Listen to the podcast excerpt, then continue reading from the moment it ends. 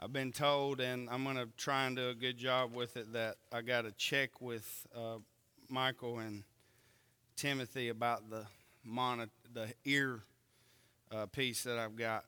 That way, you guys can hear me. There were some technical difficulties. I think it was my fault, of course, but of course, I was going to try and blame it on something else. But I will admit it. I didn't have it on, and it's all good. So, um, I just want to say that you know we're starting this Fountainhead Kids up front, and it's a really exciting thing for me, and I know it is for Derek as well. But it should be an exciting thing for us as a congregation as well.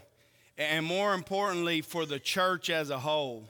Because, you know, I've always heard this and I hadn't heard it in a while. But you, you ever heard people saying that you guys are people of the book? That you guys knew book, chapter, and verse on all kinds of things? That's the type of people that we need to be. Amen? We need to be people who know what the word says and why it says it and where it's at.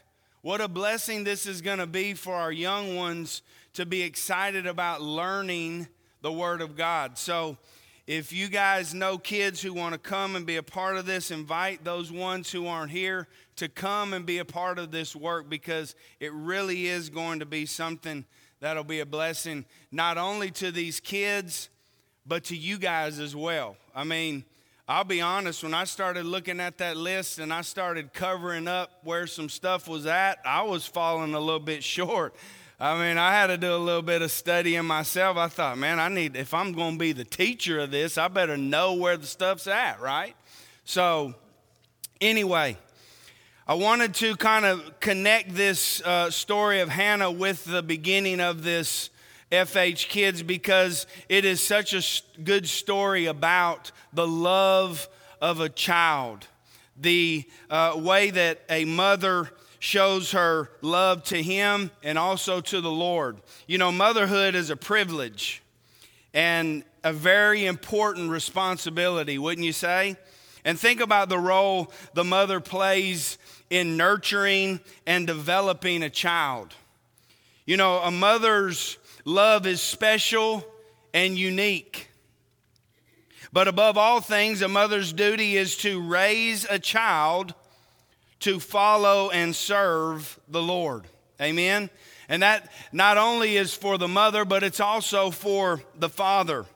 But how difficult it must have been for a woman, one who had the heart to be a mother, a desire to nurture and love a young life, but didn't have the ability to have a child. This is the story of Hannah.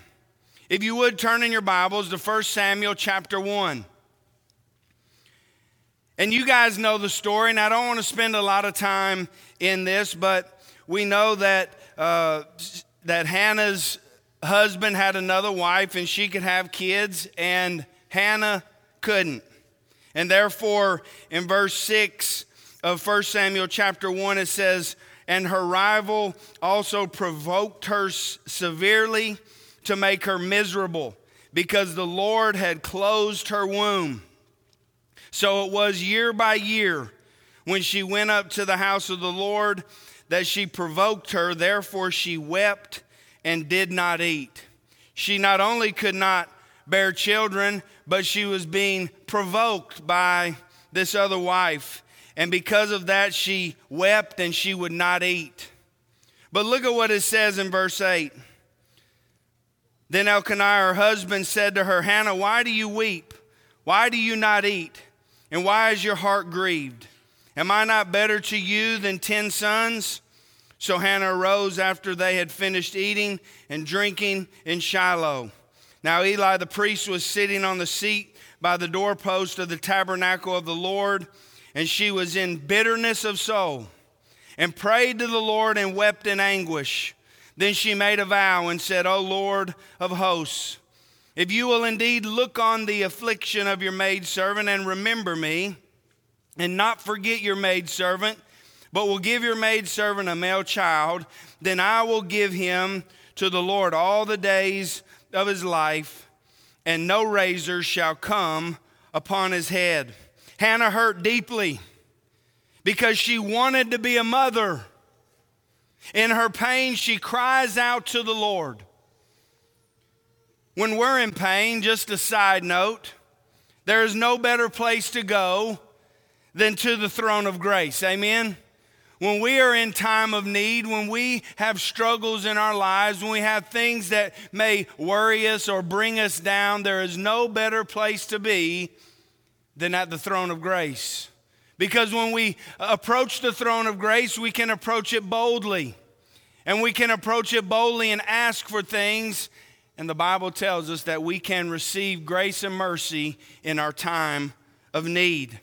This evening, I want us to look at two things, and the lesson will be yours. Not a long lesson, just I hope an encouraging lesson for us to think about. The first thing that I would like for us to consider, and we talked about this a little bit in our Proverbs class on Sunday morning uh, last week. Hannah makes a vow.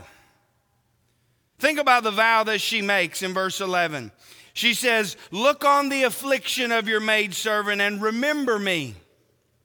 She says, Give me a male child, then I will give him to the Lord all the days of his life and no razor shall come upon his head.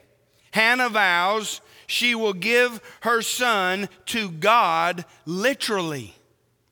Think about that, parents.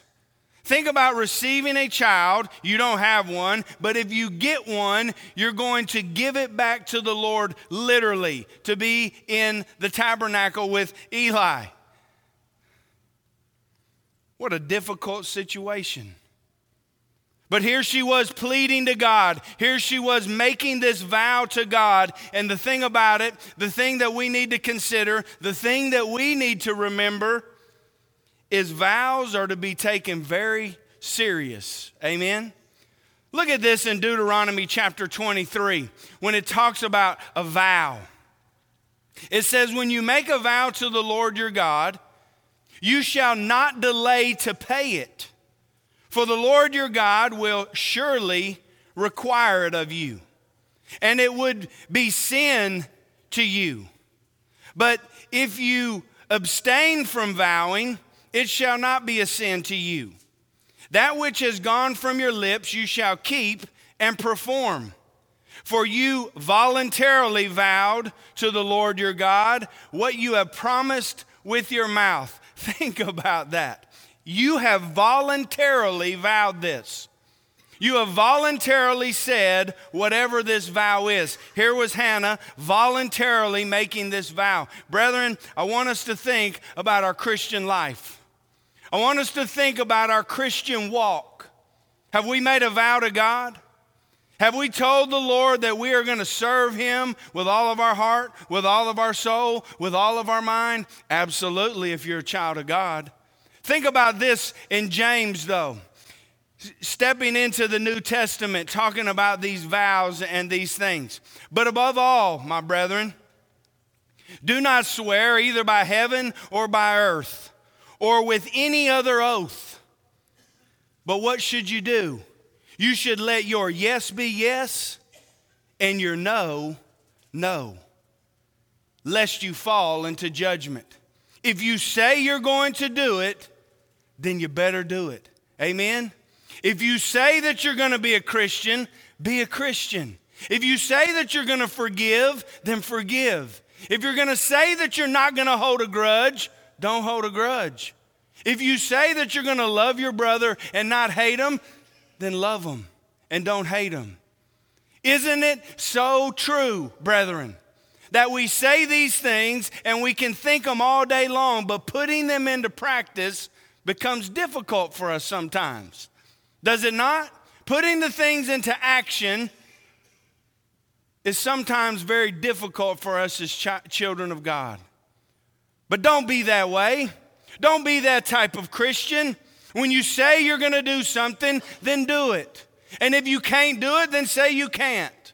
And it's okay. But here we see Hannah making this vow to the Lord. Look again at verse 11 with me.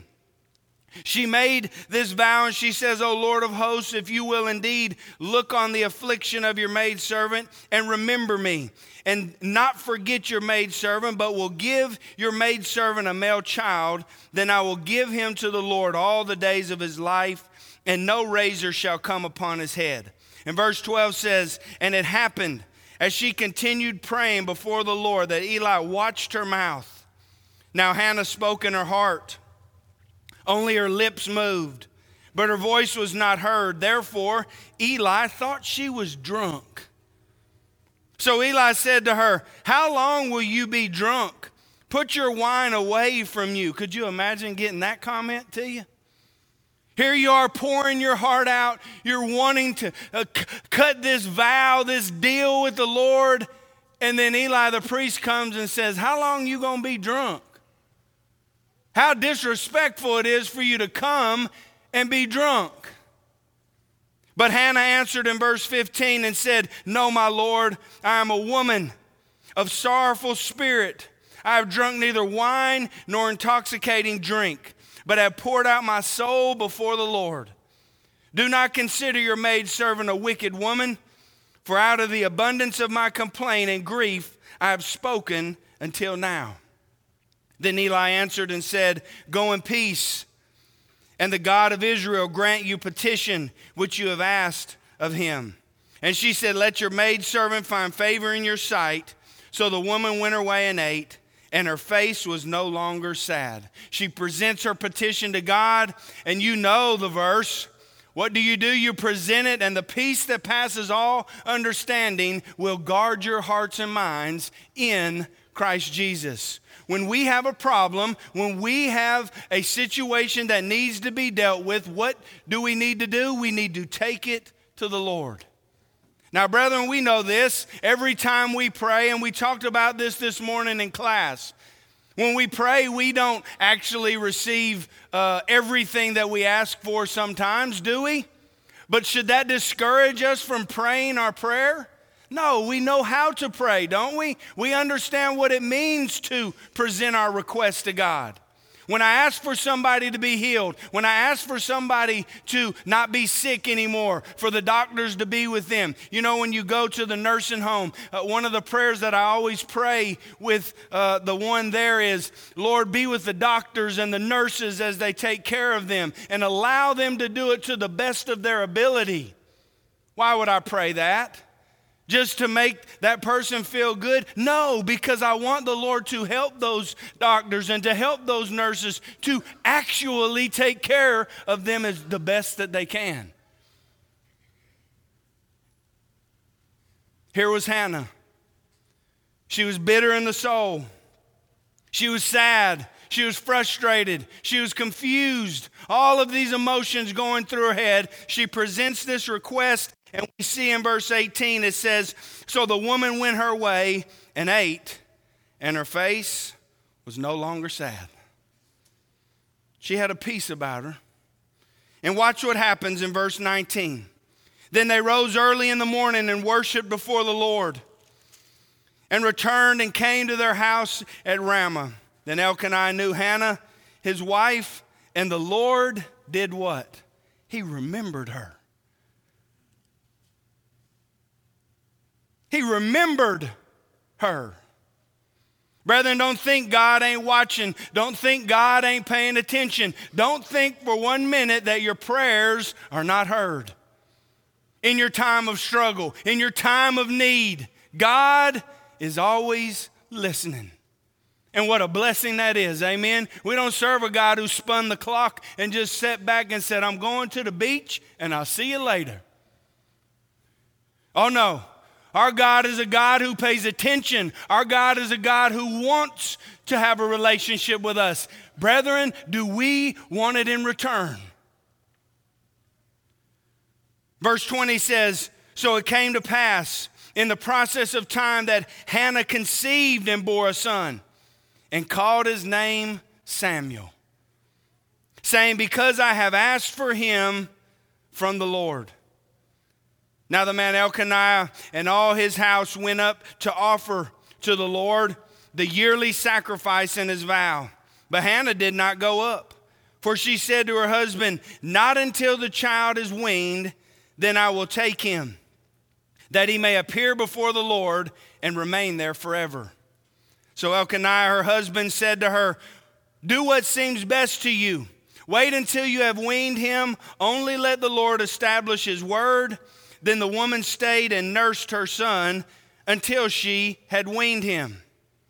Now, when she had weaned him, she took him up with her with three bulls, one ephah of flour, and a skin of wine, and brought him to the house of the Lord in Shiloh. And the child was young. Then they slaughtered a bull and brought the child to Eli. And she said, Oh, my Lord, as your soul lives, my Lord, I am the woman who stood by you here praying to the Lord. For this child I prayed, and the Lord has granted me petition which I asked of him. Therefore, I also have lent him to the Lord. As long as he lives, he shall be lent to the Lord. So they worship the Lord there. I know that was a lot of reading, but now let's make some application. So not only does Hannah make this vow, what ends up happening? Hannah keeps her vow. After the Lord blesses her with a child and she conceives, she makes good on what she said. She gives the child to Eli after he's weaned. Now, there's some speculation on when this weaning was, right? Some would say that Samuel was age three to five. Others would say that it was 24 months. Do we actually know? No, we don't. But we know this that the Bible says that he was young. He wasn't old, he was a young boy. Maybe a small child between the ages of one to five, probably. Uh, there was a reference, and it's not uh, inspiration uh, book, it's a Maccabees, and there was a uh, some talk about how long it was before the child was weaned. I don't remember the exact verse on it, but basically it said three years old is when uh, the Jewish tradition for a child to be weaned was. Could that be it? Possibly. Uh, does it really matter? No, not really. Because what we do know is that Hannah kept her word. She keeps her vow. And look at what she says in verse 28. She says, Therefore, I also have lent him to the Lord. As long as he lives, he shall be lent to the Lord. So they worshiped the Lord there. Just because the deal was over, as she dropped off Samuel, do we think that Hannah didn't talk to him anymore? No, look how the verse ends. It says, So they worshiped the Lord. What was Hannah teaching her son? Or what had she been teaching her son? You know, children are like sponges, aren't they? I've given uh, illustrations over and over about things that I've said that I hear the parrot in the back saying in the car seat, right? Things that I don't really want repeated, not bad words, okay? I haven't said any bad words that Libby has repeated, but I've been close a couple times. I'll admit it. But children are like sponges, they soak up everything around them. So, how do children learn to pray? How do children learn the importance of coming together with the assembly? Why is it important to worship the Lord, Daddy? Why do we do what we do, Mommy? Hey, Pa, how come we do this? How come we do that? What a great time for us, brethren, to be able to teach our kids. What a great time it is, grandparents, to teach our kids. What a great time, congregation, to teach our kids. Just because you may not have a little bitty child here. Just because you don't have a high school kid here, does that mean that you're irrelevant? Absolutely not. Absolutely not. I was just talking over here about teaching classes. Miss Anola was talking about teaching classes, and the, I could see the excitement on her face. And you know, that is such a blessing because she doesn't have any little children down there. But these little children get to see grown ups doing God stuff. Is that what we're about? Hey, teenagers. Hey, college kids. Is that what you're about? Or is it all about us? Have we become so selfish in our lives that we can't even see the big picture? Do you know how much of an effect you can have on these little ones? By having your Bible open, by encouraging them to read some verses, by being a mentor to them on things. Hey, sit down and sit by me. Hey, sit right here and we'll sing songs together. Or am I looking at the time thinking, man, I'm ready to get out of it? Matt said it was going to be short tonight. They learn those things from their parents. They learn those things from their grandparents. They learn those things from their aunts, from their uncles. They learn those things from the adults and also the children of the congregation. Have we as parents, have we as grandparents, have we as a congregation dedicated our lives to teach our children how much God loves them?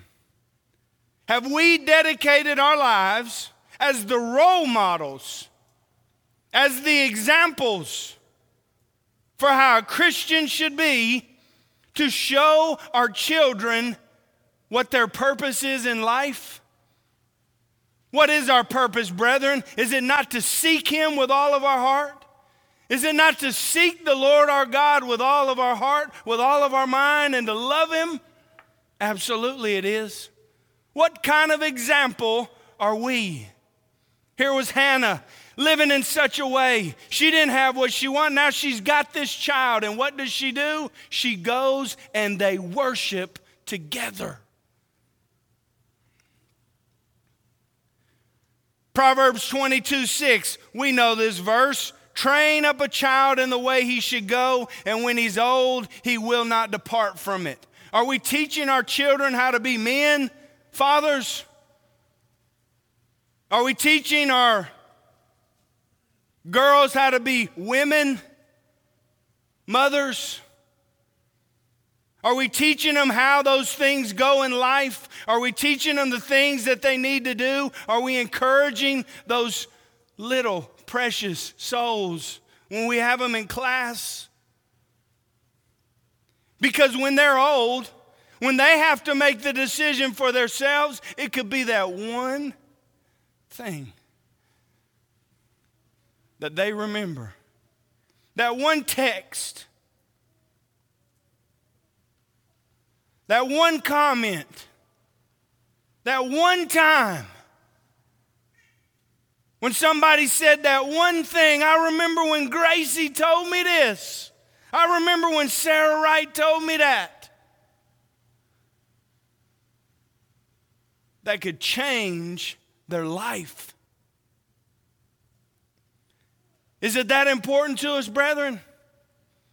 Do we want another generation to grow up that doesn't know the Lord? Do we want the next generation to grow up and know the Lord less than we do? Brethren, if we don't get on our toes, if we don't get in the ball game, we're going to have a whole generation that is worried about the phone and nothing else. Nothing else.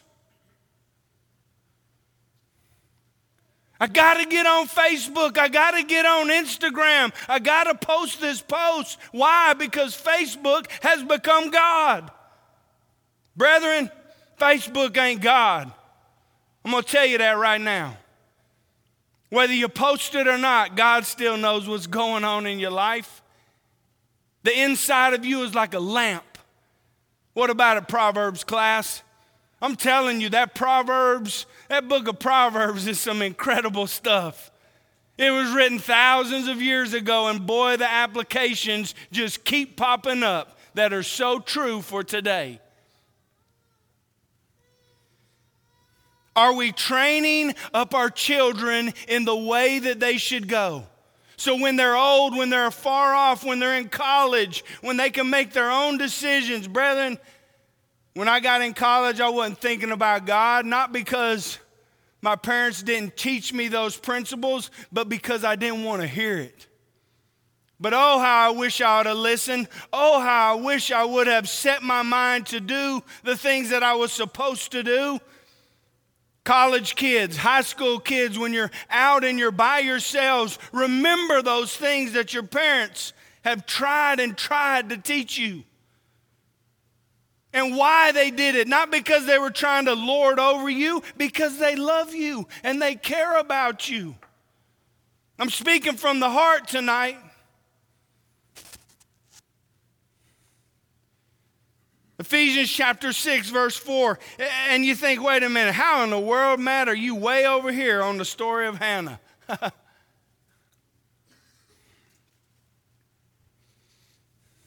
you don't think Hannah loved Samuel? She gave him to God. Could you do that? I don't know if I could hand Libby over. I know it's been a long time ago, but I don't know if I could hand Isaac over. Say, here you go. Take care of my little one. But what did Hannah have? Trust in the Almighty God. Brethren, what we're doing is right. What we're doing is correct. Think about what Ephesians 6 4 says. And I know it's talking about fathers, but fathers, parents, do not provoke your children to wrath, but bring them up in the training and the admonition of the Lord. We have a job to do, lives are at stake.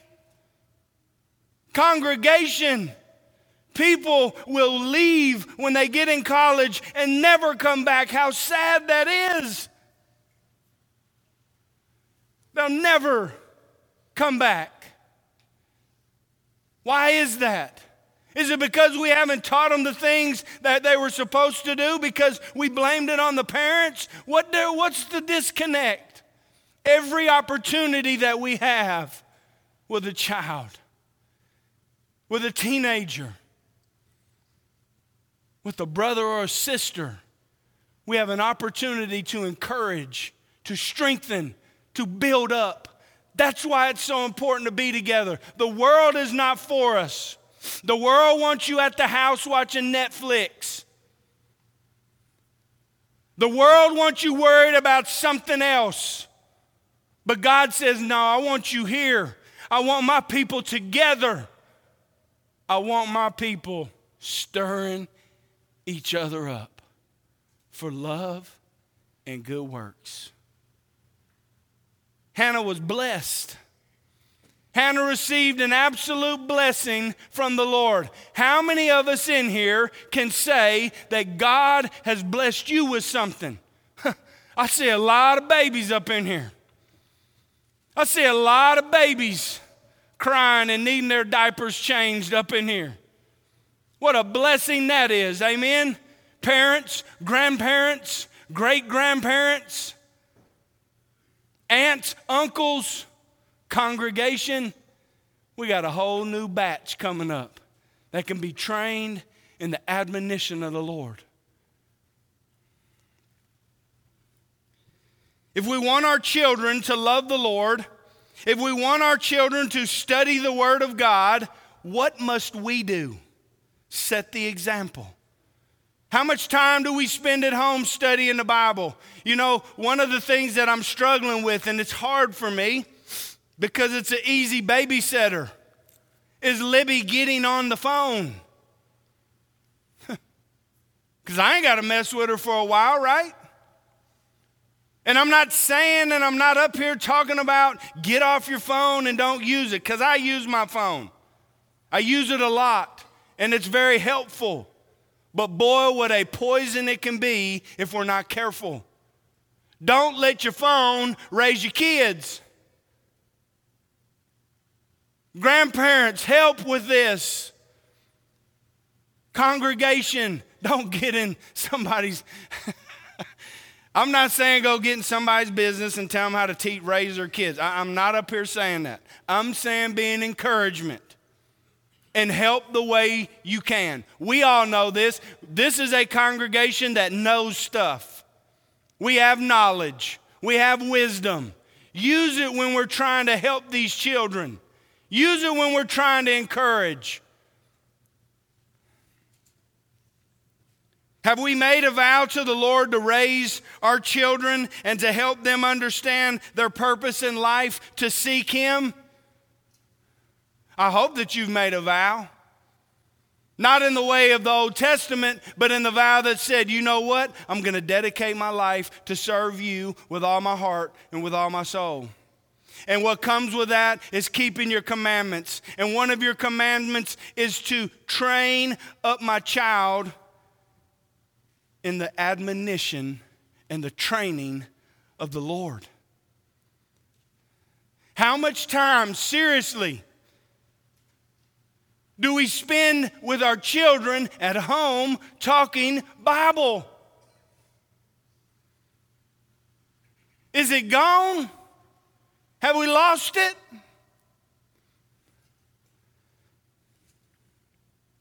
As we begin this week, let's dedicate our lives as parents and brethren to help our kids love the Lord. Amen? Will you do that? Hey, maybe you hadn't done such a good job. It's okay. Today is a new day. Today is the day that you can change the way that you live. I want you to think about what Hannah said in her prayer as we close. In 1 Samuel chapter 2, look at what Hannah says. And Hannah prayed and said this My heart rejoices in the Lord my horn, my power, my strength is exalted in the Lord. I smile at my enemies because I rejoice in your salvation. No one is holy like the Lord, for there is none besides you. This is my verse right here. Nor is there any rock like our God. Amen?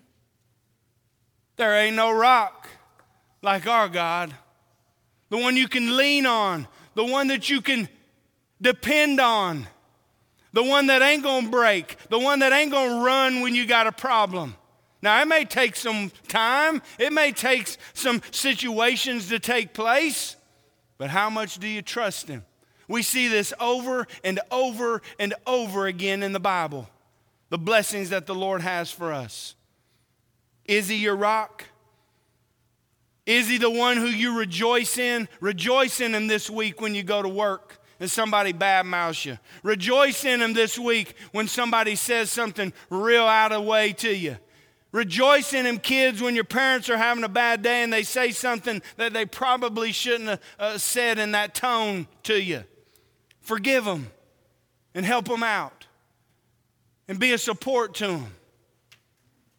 Brethren, I love you. I'll be strong and be courageous this week. Don't let Satan it out. Let it shine. Let it shine. Let it shine. Maybe you're here today and you need prayers. Thank you, guests, for being here. What a blessing it was for you to be here. Maybe you're here today, friend, and you're not a Christian, though. Let me just say this one day, Jesus Christ is coming back, and he's going to come get his children. What a shame it would be for you to not be in that group. Maybe you're here today and you're thinking about becoming a Christian. Jesus said, He who believes and is baptized will be saved. Mark 16 16. In Acts chapter 2, verse 38, Peter, on the day of Pentecost, told those Jews who were cut at the heart to repent and let every one of you be baptized in the name of Jesus Christ for the remission of your sins. If you need to be added to the body of Christ, if you need your sins washed away, come right now. Together we stand and sing.